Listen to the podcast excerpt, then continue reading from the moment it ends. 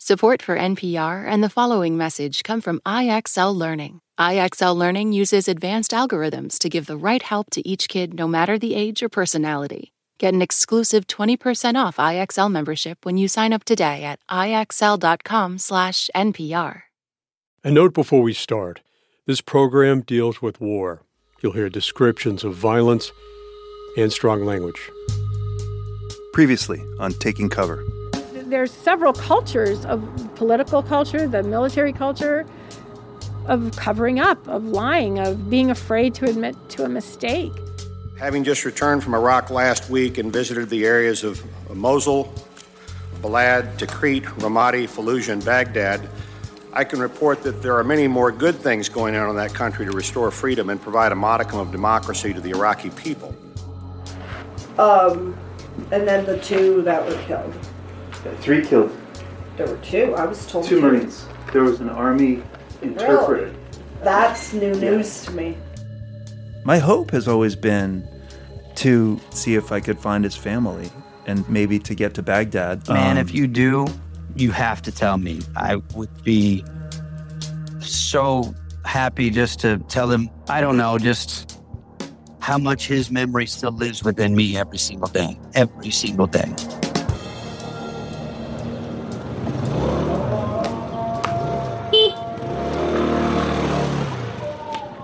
In the middle of Baghdad, there's a warren of narrow walkways with stalls and little shops.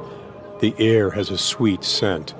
There's food and ice cream and bags of spices and nuts. Skateboards and soccer balls and um, t-shirts. And yeah, it's mostly uh, secondhand. Yeah. Clusters of older men sip tea and chat, haggling over antiques. They call it the thieves' market. I could use a pair of sneakers to tell you the truth. Oh, go those gold ones. Yeah? Back in 2007, when Graham and I were last in Baghdad together, we could never walk around here among the locals, or really anywhere else. Too dangerous. Kidnappings, shootings, even truck bombs. They happened all the time. We're clearly not locals, so we got some curious glances, even a couple of smiles, but no hard looks. So, a shortcut. Okay. We're here with Awad Al Tayi from our Baghdad office and NPR photographer Claire Harbage to finally talk with the family of Shihab, the third man killed in that friendly fire, the one left out of the investigative report. This was his hometown. After he got his name from one of the soldiers, Awad found his family. We'll meet one of his brothers tonight. We may finish our tour inside the market. So. We emerge into Baghdad's Tahrir Square, Liberation Square. But here there is a T walls. We call it the borders between protesters and the security forces. There's a heavy police presence. It's always been a hub for demonstrations, most recently, protests over poverty and government corruption. A couple dozen cops in black body armor watch over the traffic, sweating in the sun. So many protesters being killed and wounded in this place, especially.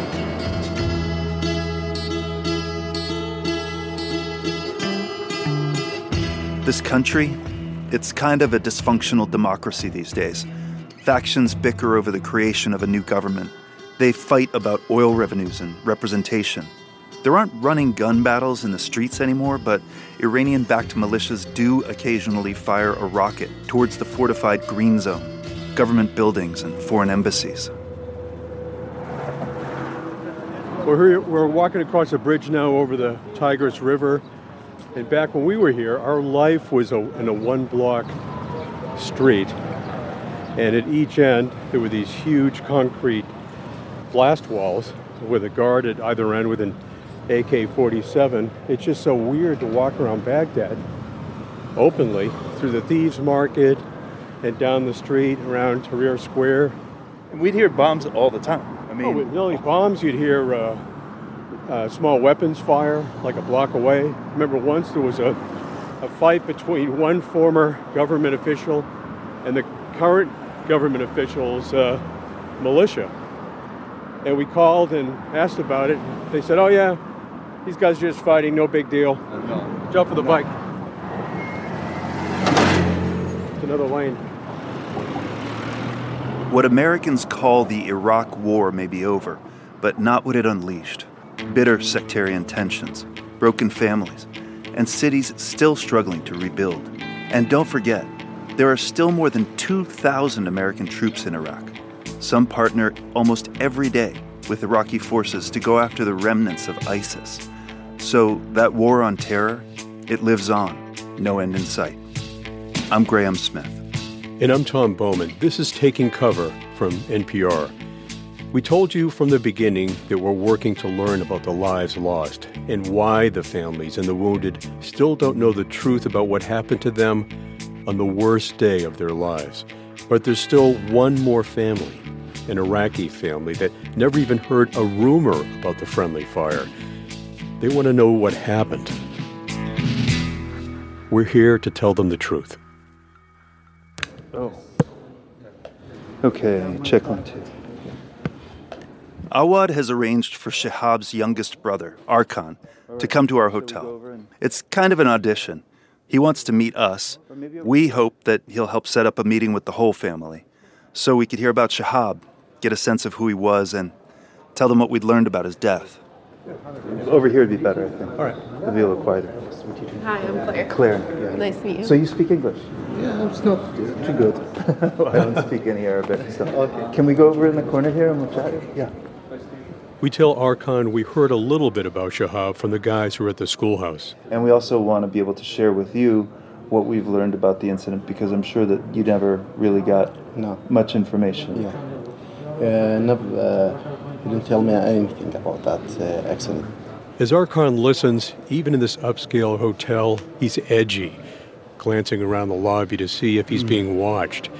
And he's clearly worried about neighbors seeing Westerners visit the family home.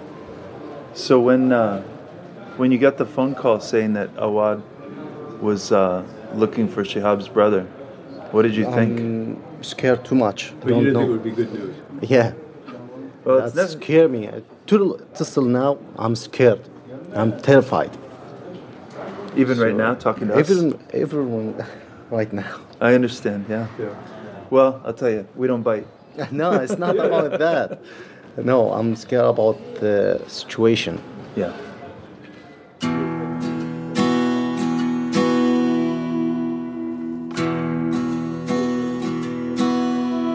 Arkan says his family has had to move more than a dozen times since Shihab was killed, fearful of those neighbors and of rumors. In so many of America's conflicts, interpreters are essential. But like journalists, they operate in a liminal space, a sometimes uncomfortable existence on both sides of cultural boundaries. Military interpreters in Iraq, Afghanistan, back in Vietnam, they might save soldiers' lives. They've doubtless saved many local lives too. Yet, for all of the friction they can ease, they're often seen as sellouts or traitors by their fellow countrymen. That's why we're not using Shihab's surnames. Even today, his family is in danger because of his work with the Americans. As a teen, Arkan was badly beaten by militia members because of it. He won't commit to the visit, says he'll need to talk with his older sister. Maybe the interview isn't going to happen. He tells us they live in an apartment behind a mechanic's garage. If we're going to come by, it will have to be after dark, after the workers are gone. We'll have to keep a low profile. The next morning, good news. Awad tells us they've worked it out. We're back on track. The family will meet us that evening. Arkan, his older sister, who's the matriarch of sorts, and a younger sister, Alia. The neighborhood we're headed to early in the war, it was pretty much a no go zone. A mixed neighborhood of Sunni and Shia that descended into sectarian clashes. Even in late afternoon, the sun is beating down. Awad takes us to a little shop for sodas. Here in what used to be a launching area for rockets fired toward that green zone. I gotta say, your Coca Cola's pretty good. Yeah, it's uh, called Baghdad. With the end of the day, it should be safe for us to go to their home. We get word the workers have left. So we're going in as low key as possible. I put my camera away. Uh, not yet. Just keep the camera down. No, no, yeah, I put it in my bag. Yeah, yeah, no problem.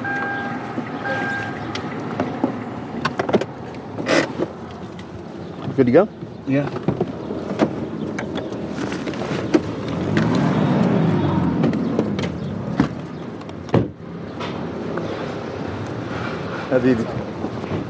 We slip into the auto repair shop.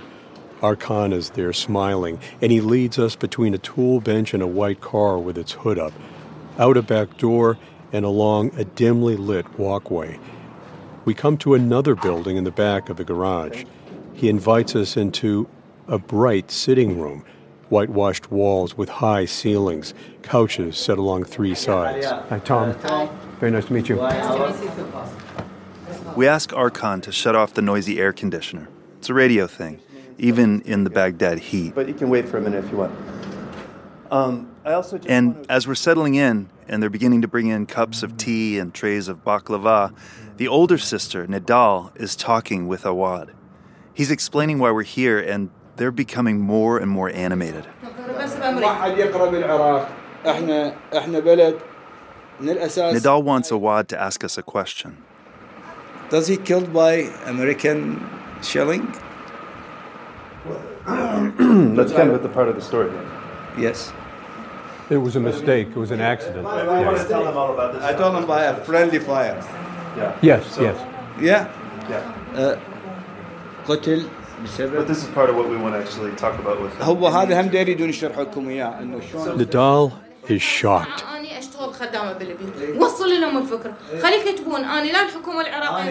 She says Shihab's death caused them incredible hardship. She had to work as a housekeeper, take care of sick people to make ends meet.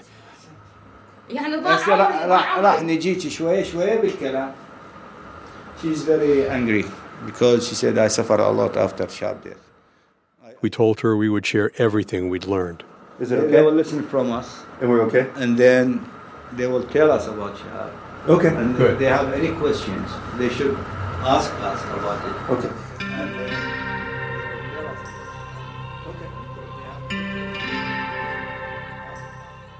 We tell them about the Marines who were killed, about the friendly fire, about our visit with Elena Zurheide, that she shared the report with us, and about our journey up the chain of command.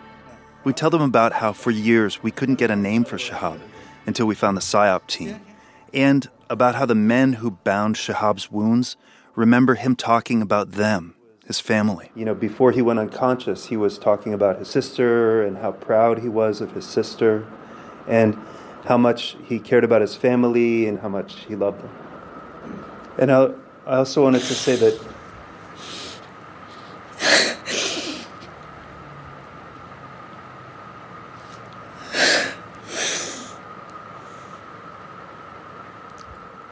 even though the report didn't say anything about the Iraqi interpreter, it was very important to these Marines and to the medics who were there that everybody remember there was a third man killed. They wanted to make sure nobody forgot him, but we didn't know anything about him. And we They hand us a small stack of photographs. So he has the same photos that they have the same photos that Oh, Wine uh, sent it. Right. So Oh, it's a great picture. Nadal says their mother died when the kids were little. Their father was an intelligence officer, but eventually he became disillusioned with Saddam's regime and came under suspicion. She says he was assassinated by Iraqi agents in Dubai. That left the children, four boys, two girls, on their own. In this family of orphans, the two eldest became like mom and dad. Nadal worked to help Shihab finish college. Then he became the main breadwinner. After the invasion, he signed up as an interpreter for the Americans. When the Americans first arrived, we all loved them. Shihab loved them. He used to bring us all to the train station to see the US soldiers. So that was part of it. But also, we desperately needed money. Tell me a couple stories about things you remember that you love about him. He raised you. Yeah, he's a like a father, not like a brother. He's a like friend. كنا دائما نطلع نروح السبح كان دائما يعلمنا على التايكوندو. Arkan says Shihab taught him taekwondo and chess. He remembers Shihab used to win even after taking most of his pieces off the board. He also showed them woodworking, made them little toys. And he taught them all how to swim. He'd take the whole family down to the river. The youngest, Alia, jumps in. مكافأة على هذه القراءة إنه كل ما تقرون لكم شيء اشترى حاسبة فهاي الحاسبة كانت أقراص مال كرتون He told us we had to study. He had a small library. He would help with homework. And if we finished a book, he would let us watch cartoons on his computer or from a DVD. And then they tell us something surprising, sort of tragic. It has to do with one of the other brothers, Amar. After Shihab was killed, Amar went to work for the Americans.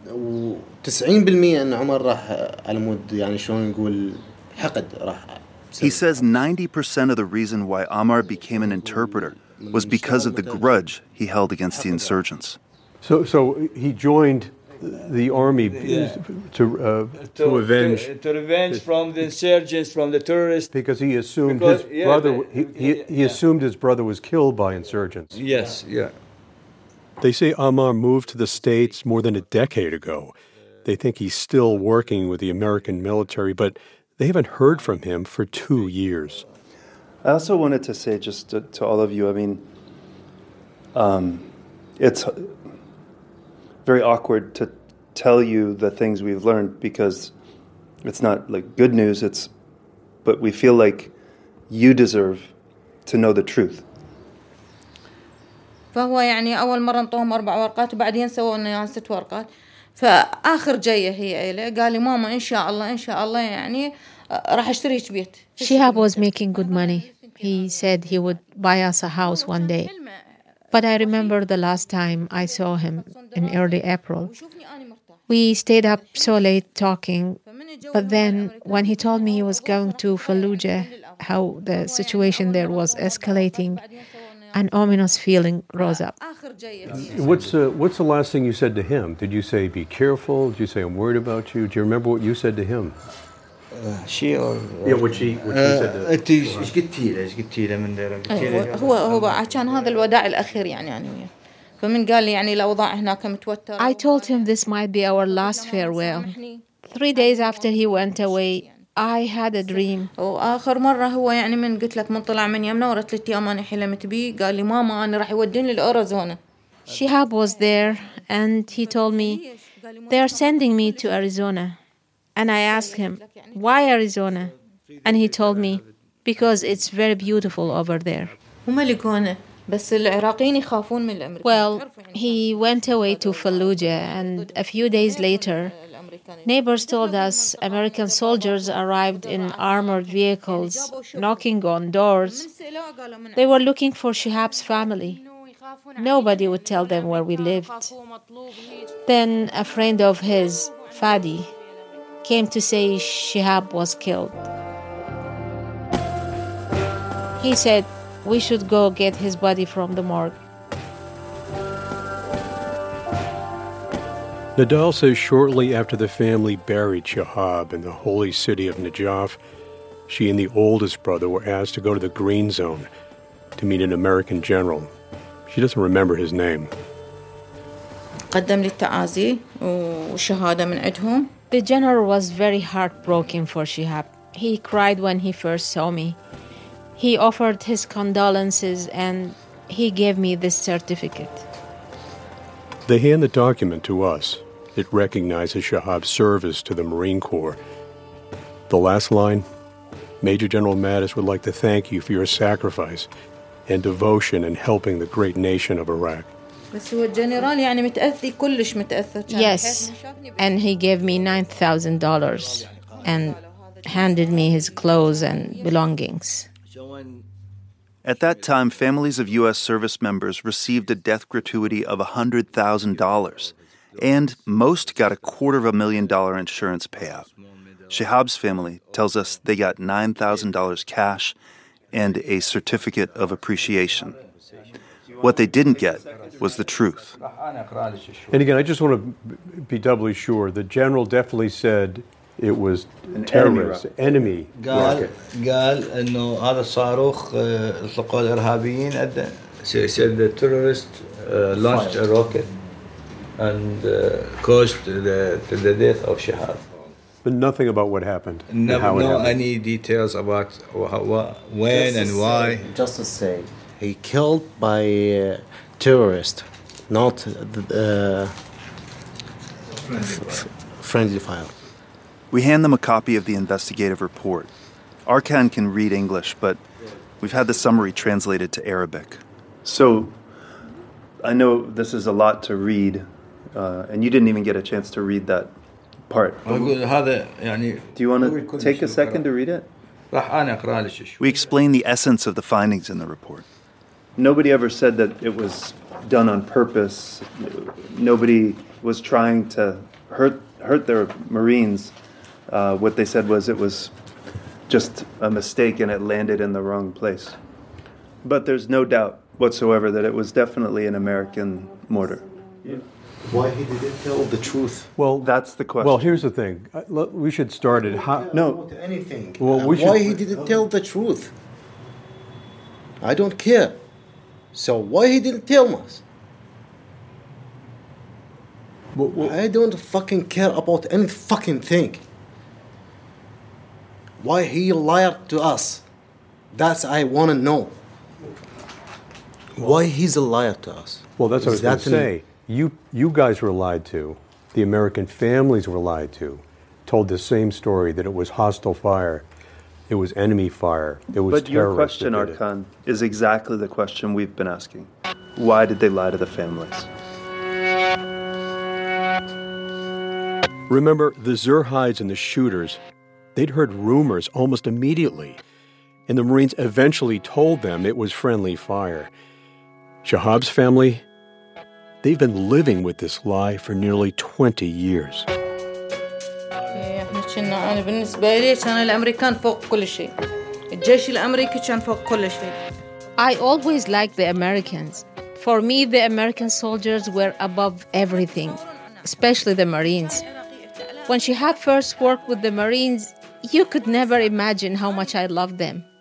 If an Iraqi spoke badly about an American, I would hate the Iraqi and love the American. Ever since they got rid of Saddam, I had this deep faith that those soldiers were more honorable than Saddam and Iraqi politicians because the Americans rid us of agony and of untold suffering. I felt that way up until this moment. But now, it turns out that I was such a fool. I was so wrong. Is that culture of freedom? It's a screw up. I mean, this is part of why we're here. I mean, I don't think there's any difference between Iraqis and Americans, and you deserve to look at the report and know what happened. They should have told you the truth. We talk for a while longer, answer what we can, tell them how Dwayne Jolly said he wonders whether one day he could visit them, return Shihab's prayer stone. He's a welcome. They also ask if we have any advice, how they might approach the American government for help. Living in poverty, in Baghdad, it's not easy. هسه بهذا المسألة كلها احنا خسرنا شهاب آه، خسرنا يعني خسارة معنوية ومادية فاحنا شنو اللي راح يقدرون هم يقدمون When we lost Shihab, we lost both spiritually and financially. So, what can the American side offer now to compensate us? We are not asking too much. Maybe if they can just find a job for me or for Arkan. We have to tell them we're not really sure. Seems like that would be a question for the US Embassy. And we're surprised when, despite all the anger and disappointment, Arkan tells us he still wishes he could move to the United States someday. Uh, it's very special to be here with, with you and with your family, and we appreciate you having us into your home. يقول يعني كلش اشكرك And thank you for the delicious tea and for the أوه، sweets. شكرا على Excellent. الحلويات والشاي والعصير Yeah, thank you. لا هي ما كملت انتم لازم تتعشون هنا لا ارجوك ليش؟ ما اقدر اولا رقبتي راح توقع احنا مو بس احنا كلش حابين تبقون ويانا. والله مو هاي سوالف العراقيين والضيافه and we make a dinner. We thank them again, but we've intruded enough, and we still have work to do sorting out the logistics for our next stop, Fallujah.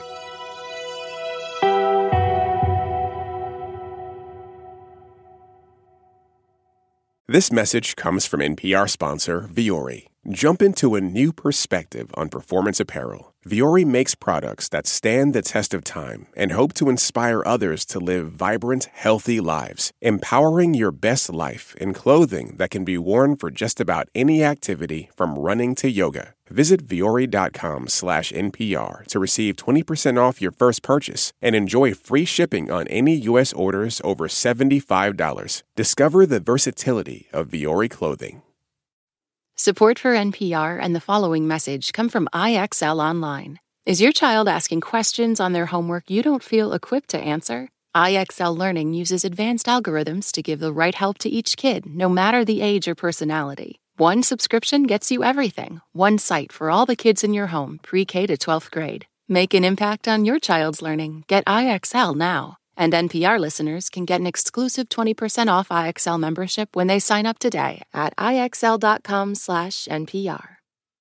This message comes from NPR sponsor Progressive. What if comparing car insurance rates was as easy as putting on your favorite podcast? With Progressive, it is. Just visit their website to get a quote with all the coverages you want. You'll see Progressive's direct rate, and their tool will provide options from other companies so you can compare. Then just choose the rate and coverage you like. Quote today at progressive.com. Progressive Casualty Insurance Company and Affiliates. Comparison rates not available in all states or situations. Prices vary based on how you buy. Last year, over 20,000 people joined the Body Electric study to change their sedentary, screen filled lives. And guess what? We saw amazing effects. Now you can try NPR's Body Electric Challenge yourself. Listen to updated and new episodes wherever you get your podcasts.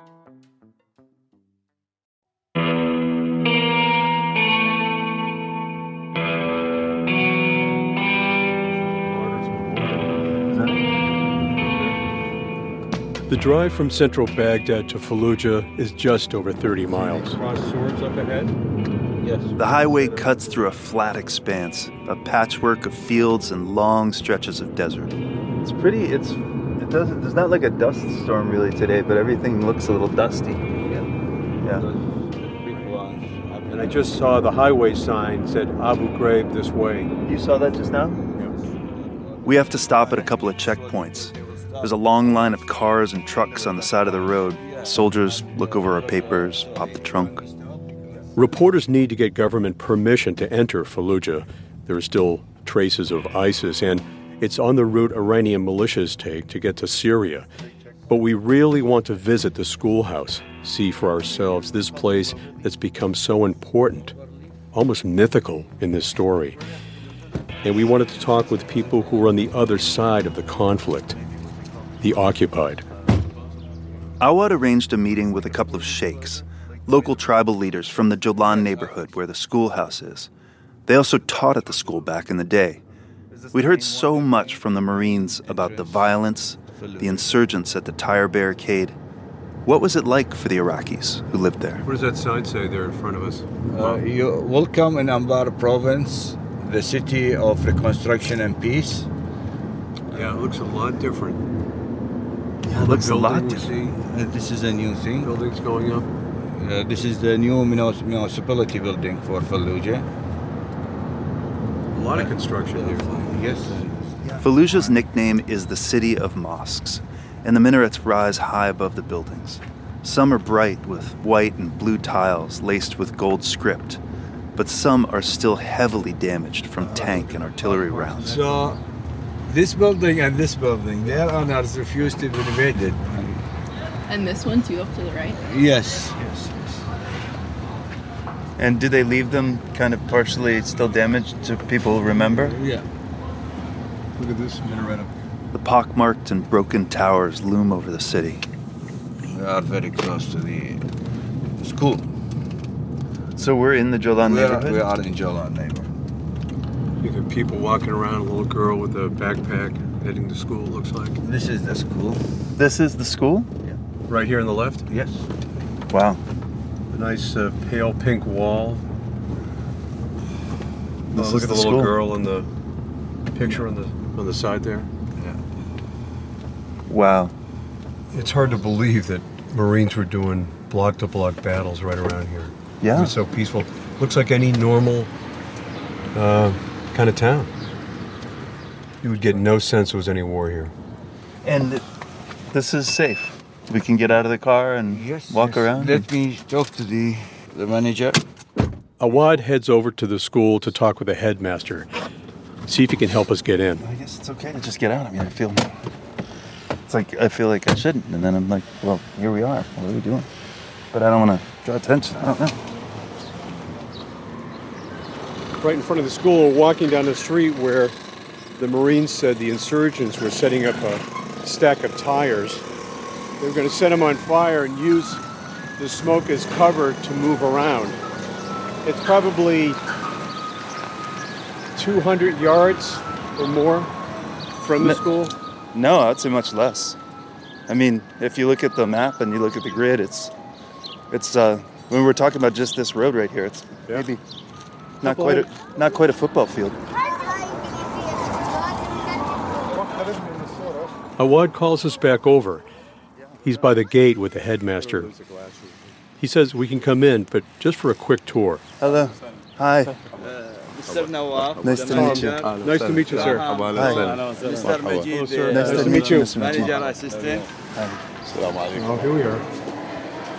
Ah. This is the open. In the courtyard here, you see benches and. Did this used to be open? This was the new design. It's what this one used to be open. So this all was open. ايه آه، اسفا المفروض And we have little little backpacks uh, painted on the wall and balloons with numbers on them. and- so this is where there's so much death and destruction now. We see little girls with in their school uniforms. They're kind of curious about who we are. Ah, it's amazing, isn't it? It's amazing. Such a beautiful school. It's really so sweet. What, is, what does this say? Respect the teacher. Oh, that's what it says on the wall. I respect my teacher. We look out a window at the back of the school over a sprawling cemetery, a jumble of headstones on a dusty hill rising up to a mosque. So that minaret was one of the places that gave these guys so much trouble. Oh, they had fighters up in the minaret? We've heard about this cemetery, the terror of running across it through a firefight. It's hard to imagine. Oh, there's a funeral going on now. You can see them carrying the, the uh, coffin group of people off in the distance. Anyhow, they don't let us stay for long, and we have to get to that meeting with the sheikhs. One of their houses is just down the street, a couple hundred yards past where the tire barricade was. Wow, what a beautiful room. nice. This is so nice, thank you. Um, This is the home of Sheikh Awad Muhammad Abdullah Al Ma'ahidi. You are welcome. This is your house, you and much. feel free. And you are not a guest. You are the owner of this house now. Another sheikh, a little younger, sits nearby. He was the guy who led us into the school, Sheikh Nawaf Jabbar Hussein Ali. Sheikh Ma'adidi reclines on a sofa. He has a trim white beard and is dressed in traditional robe with a headscarf. He's retired. Back in 2004, he was headmaster of what we've always just called the schoolhouse. We learned its real name, the Gulf School. we're wondering if you can talk to us a little bit about uh, what it was like when when things changed here, when the Americans started coming for, for the people of this neighborhood, Al- Al- Jalan. في الحقيقة كان دخول الأمريكان في البداية وما عاناه الشعب العراقي When the Americans came, It was a huge problem. From the beginning, nobody here could accept foreigners seizing Fallujah. Despite the horrors of Saddam, the people needed security and peace, not killing and destruction. No Arab would tolerate humiliation and injustice. You said when the Americans came, it was a problem. What was the problem when the Americans came?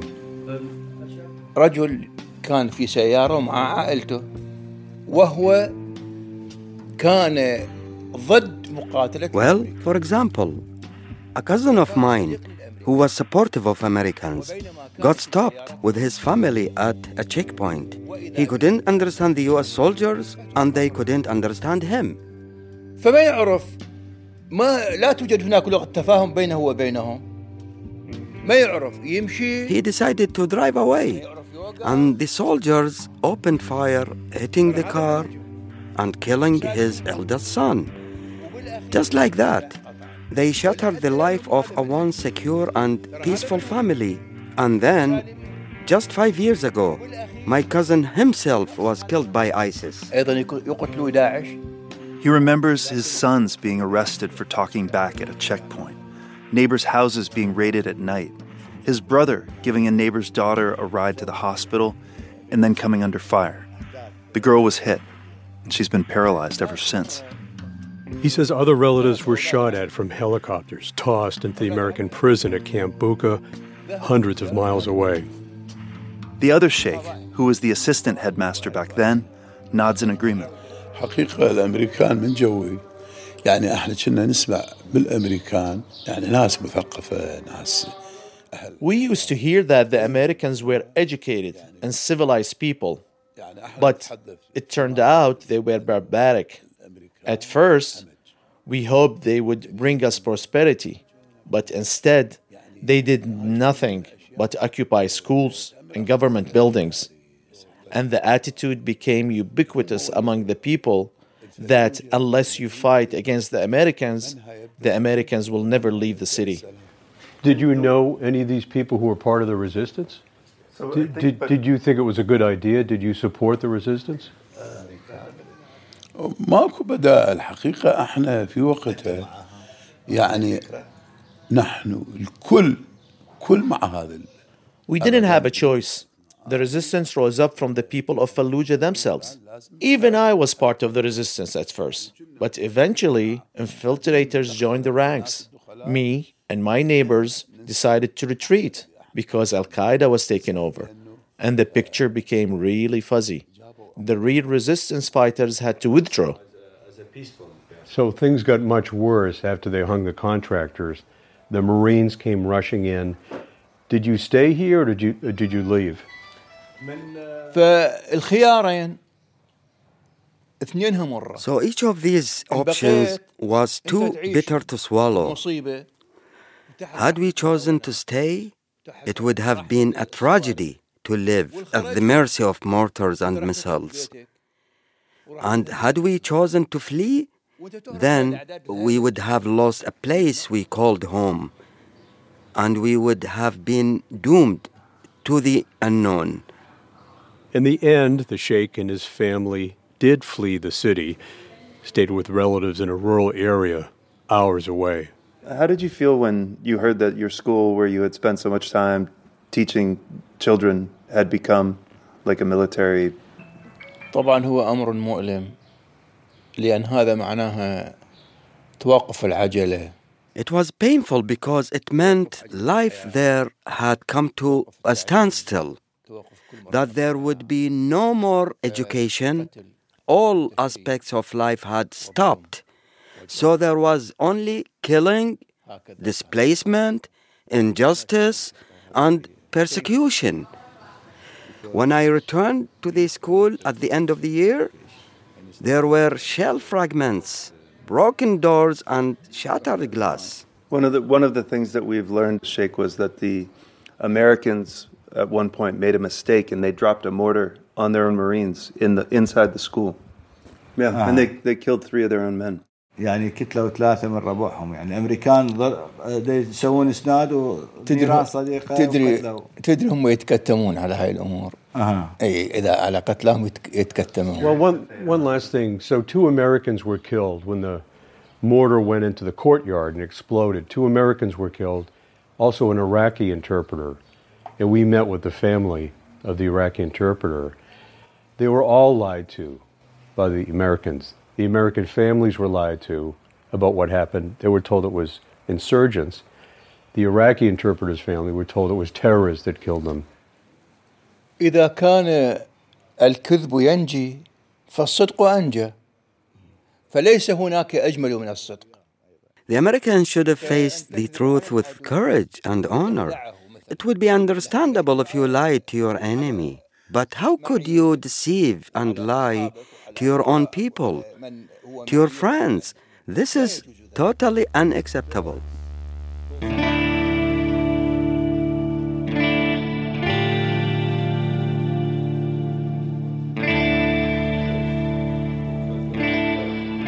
Yeah, we're talking. We're doing a story on the American Marines who are here at the school and fighting. But what do you think about the American politicians that decided to invade Iraq? Did they ruin the country?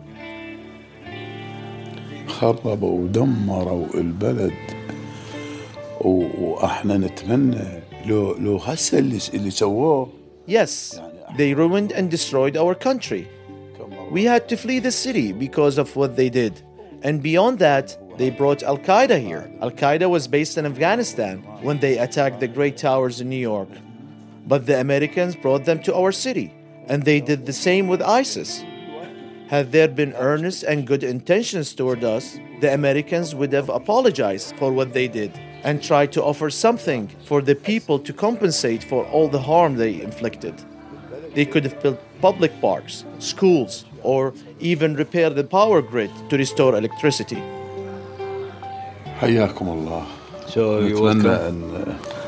ان حياكم الله صعب ان واحد يسكت إيه. لا ولا شكراً نسكت. جزيلاً. إحنا اذا ما ايه بس الحجي الشيخ They too ask us to stay and eat, but again, we don't want to impose.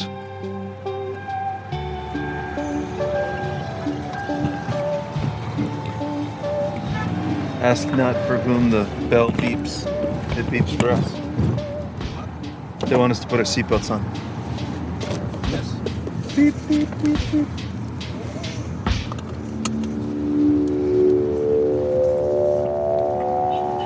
Our final chapter, just ahead on taking cover from NPR. Support for NPR and the following message come from Betterment, an automated investing and savings app. CEO Sarah Levy shares why Betterment believes cash can be a strategic choice. There are times when the market is volatile, when customers are a little nervous about investing. We came to understand that there was an opportunity to introduce cash as part of an investing strategy and to give back yields to the customer. Learn more about high yield cash accounts at betterment.com. Investing involves risk, performance not guaranteed. Cash reserve offered through Betterment LLC and Betterment Securities. Betterment is not a bank. This message comes from NPR sponsor Mint Mobile. From the gas pump to the grocery store, inflation is everywhere. So Mint Mobile is offering premium wireless starting at just $15 a month. To get your new phone plan for just $15, go to mintmobile.com/switch. This message comes from NPR sponsor Progressive Insurance, where drivers who switch could save hundreds on car insurance. Get your quote at progressive.com today. Progressive Casualty Insurance Company and Affiliates. This message comes from NPR sponsor Bluehost. Try Bluehost Cloud, the hosting plan made for WordPress creators by WordPress experts. With 100% uptime, fast load times, and 24 7 support, your sites can handle high traffic spikes. Visit Bluehost.com. Support for NPR and the following message come from Scholastic with Hummingbird by Natalie Lloyd. Now in paperback, Hummingbird is a funny, magical tale about Olive, a girl with brittle bone disease who refuses to let her disability stand in the way of adventure. This is my voice. It can tell you a lot about me, and I'm not changing it for anyone. In NPR's Black Stories, Black Truths, you'll find a collection of NPR episodes centered on Black experiences. Search NPR Black Stories, Black Truths wherever you get your podcasts.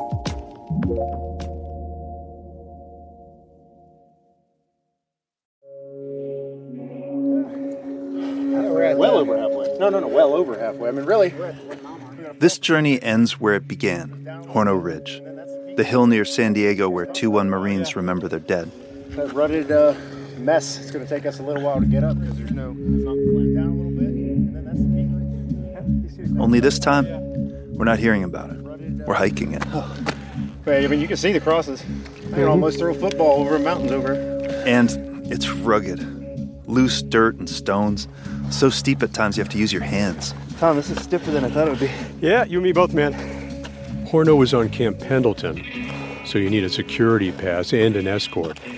Jason Duty agreed to bring us up. He's still on active duty, a Master Chief.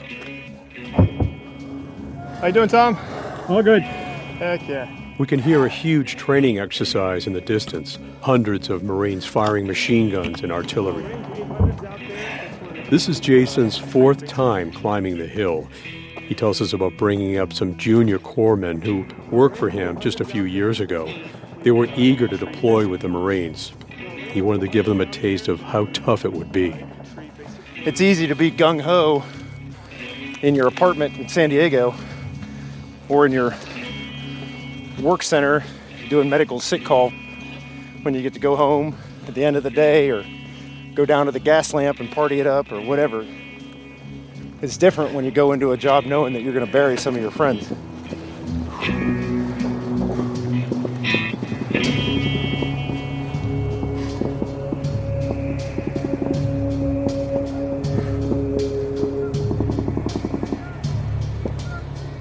After almost two hours, we come out on top.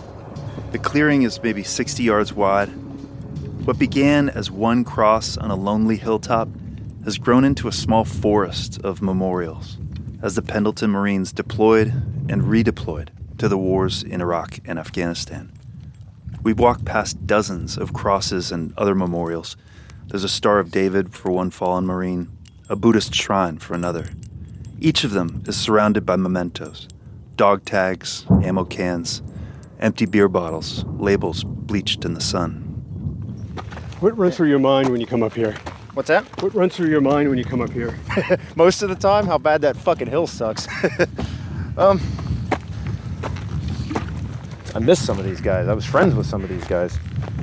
I I lived with some of these guys. You know.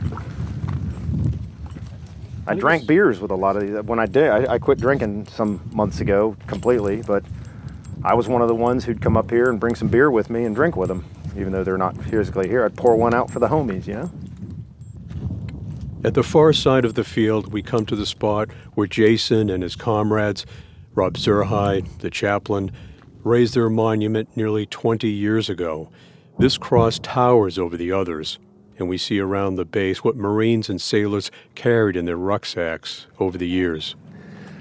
You know, one of the things uh, Rudetsky talked to us about was that a lot of the guys will kind of bring up like a heavy rock or Mm-hmm, mm-hmm. some kind of a thing to Yep. sort of, I guess, share in the suffering to some all, extent. That's what all those are. Yeah, tons of sandbags with names painted or markered on them, rocks, pictures. And I think this is a good central place when, when guys die overseas. They're buried all over the world, all over the country, all over you know different states, homes, cemeteries, back in Montana or Ohio or wherever. But this is a place where you know you can always come visit your brother. They're here. So it's been 20 years of war. Yep. I mean, it's for the most part done now. Now for us, anyway, not for them. Right. But yeah, for us. When you look back in the 20 years, all you've been through, all these guys have been through, I mean, what did it achieve? When you Nothing. Not a fucking thing. Because you don't go to war on an ideal. You don't go to war, and that's why we, and and we never we never declared war on anybody. We went in there to be the world's police. And again, I'm speaking from my own personal opinion here. We we went in there without a clear objective in mind, and I think the intentions were good, but again, the road to hell is paved with good ones. Can I ask you a question? Like, no. When I was listening back, yeah, yeah. I don't know whether it's true, but it seems like sometimes when you were talking about the fight, you kind of hesitate for a second before you say like the bad guys or the enemies. Like that's a little too simplistic of a way to think about whoever was on the other side of the thing. Okay. I just wonder, like, we so we went and we we met his family. And we ended up going to Fallujah. We went to the schoolhouse, Mhm. um, which is still a schoolhouse. It was full of little girls learning English. Good. And that's that's one of the things that these guys died for, so the little girls in I- Iraq could learn at the school, go to, go to school. Yeah, yeah. And I think that's a noble cause. And uh, we uh, we talked with a couple of the people who had been teachers at the school or sheikhs, and they were kind of they weren't hardcore fighters or anything, but they had maybe been considered themselves to be part of the resistance at a time, and Yeah. they were more like, uh, you know, our neighbors are getting harassed and these things. We, when you When you get talk to any of the Vietnamese people from the Vietnam conflict, they were, you know, Viet Cong, VC, the non-uniformed irregular fighters. They didn't think they were the bad guys. As Graham and I walk among the memorials, Jason goes off by himself for a bit.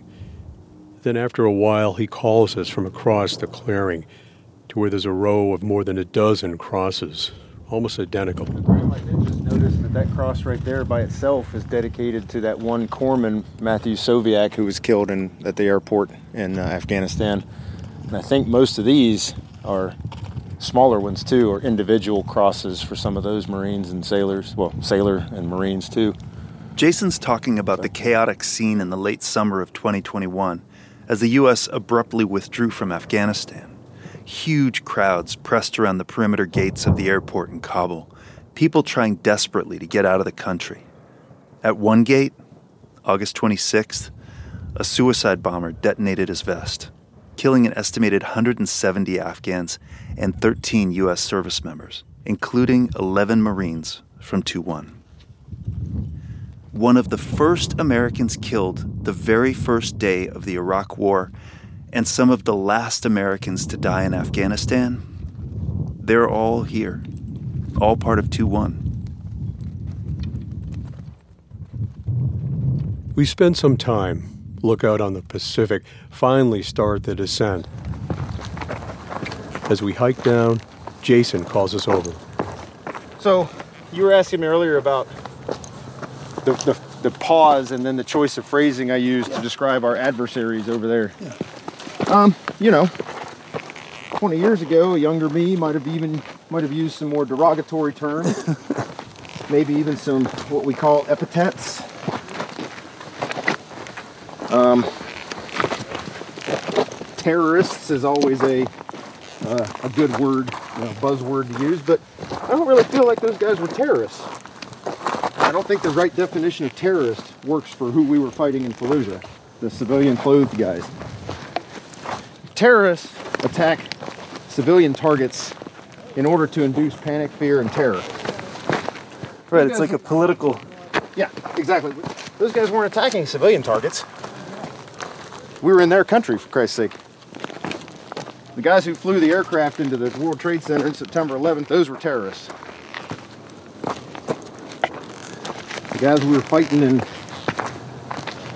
in, uh, in Fallujah, those weren't terrorists. They were they weren't even insurgents because we never pacified them in the first place. They were, in their mind, and I feel that even though I don't like it, it's the appropriate term. They were resistance fighters.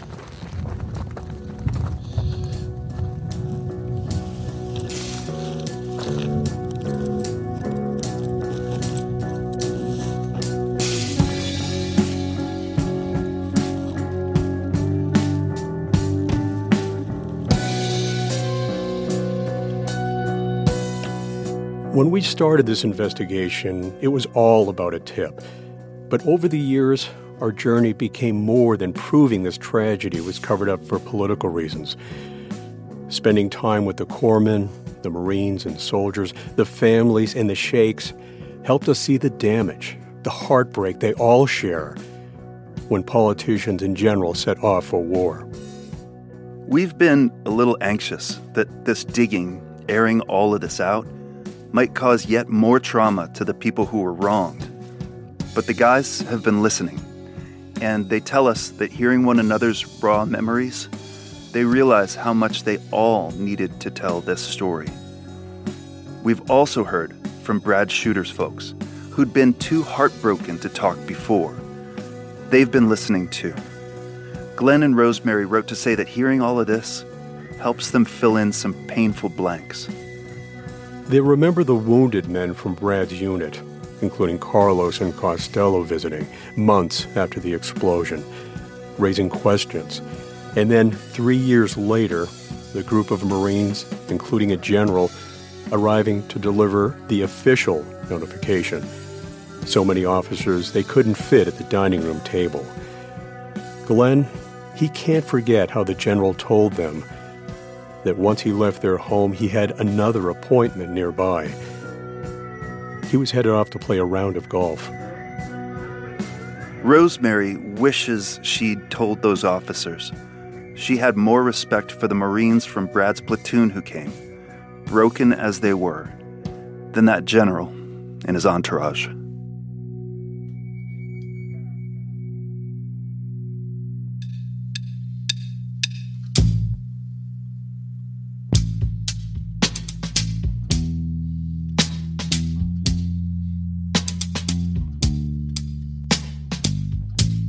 Taking Cover is created and reported by us, Graham Smith and Tom Bowman. Our producer is Chris Haxel. Robert Little is the editor, with help from Kamala Kelkar. We got production help from Nick Nevis. We want to take a moment and say we appreciate the feedback we've been getting, and we encourage you to give the show a rating, write a review, and tell your friends about it in person, on social media, whatever works. We had a lot of help on this episode from Awad Al Tai, Ahmad Kasey, and our colleagues on the international desk, Larry Kaplow and Dee Skanke. Greg Dixon worked the logistics, and Caroline Dries advised on security. We had voiceover help from Musa Muhammad, Akram Salim, Rafa Abdulhadi, and Isra Al Rube'e, who also helped translate our recordings from Iraq. Our music comes from Rob Broswell, Pete Duchesne, Brad Honeyman, the Hump Muscle Rolling Circus, hey Dean Clegg, and the Pomeroys, Pete, Ted Ellers, and Jim Ryu. Sound design by Josh Rogosin and me, with help from Nick. This episode was engineered by Josh Newell. Our fact checker is Barbara Van Woerkom. We've had additional editorial input from Christopher Turpin, Andrew Sussman, Bruce Oster, and Tony Cavin, as well as the supervising editor for Embedded, Katie Simon, and Leanna Simstrom, who is the Enterprise Storytelling Unit's supervising producer. Irene Noguchi is the executive producer of NPR's ESU. We'd like to thank the visuals team Claire Harbage, Emily Bogle, Allison Hurd, and Nicole Werbeck, and NPR's legal team, especially Micah Ratner, as well as attorneys Thomas Burke, Gene Fundakowski, and Caesar Kalinowski. A special thanks to Nancy Barnes, who supported this series right from the beginning, along with Anya Grundmann, Senior Vice President for Programming and Audience Development, and Edith Chapin, Acting Senior Vice President of News. We'd also like to offer huge and heartfelt thanks to Bridget Schulte and Lexi Diao for their guidance on scripts and for putting up with us through all of this. And finally, thanks to everyone who contributes to NPR stations across the country. Your generosity makes this work possible. If you aren't currently a supporter, please get involved. Cut us a check. And there's another way to help. If you want to support in depth investigations like Taking Cover, sign up for Embedded Plus. It supports NPR's journalism, plus, you'll get access to future Embedded podcast series sponsor free, including the new series Buffalo Extreme, coming in just a couple weeks. Subscribe by going to plus.npr.org slash embedded. And thanks if you already have.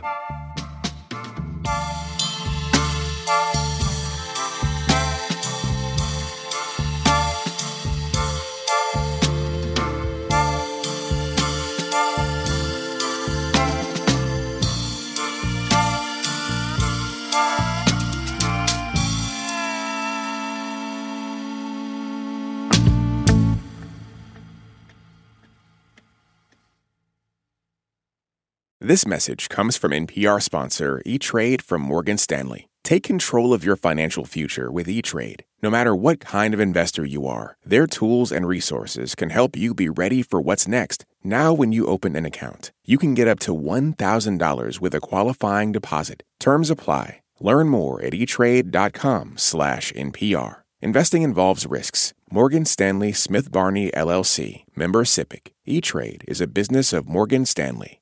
This message comes from NPR sponsor Rosetta Stone, an expert in language learning for 30 years. Right now, NPR listeners can get Rosetta Stone's lifetime membership to 25 different languages for 50% off. Learn more at rosettastone.com/npr.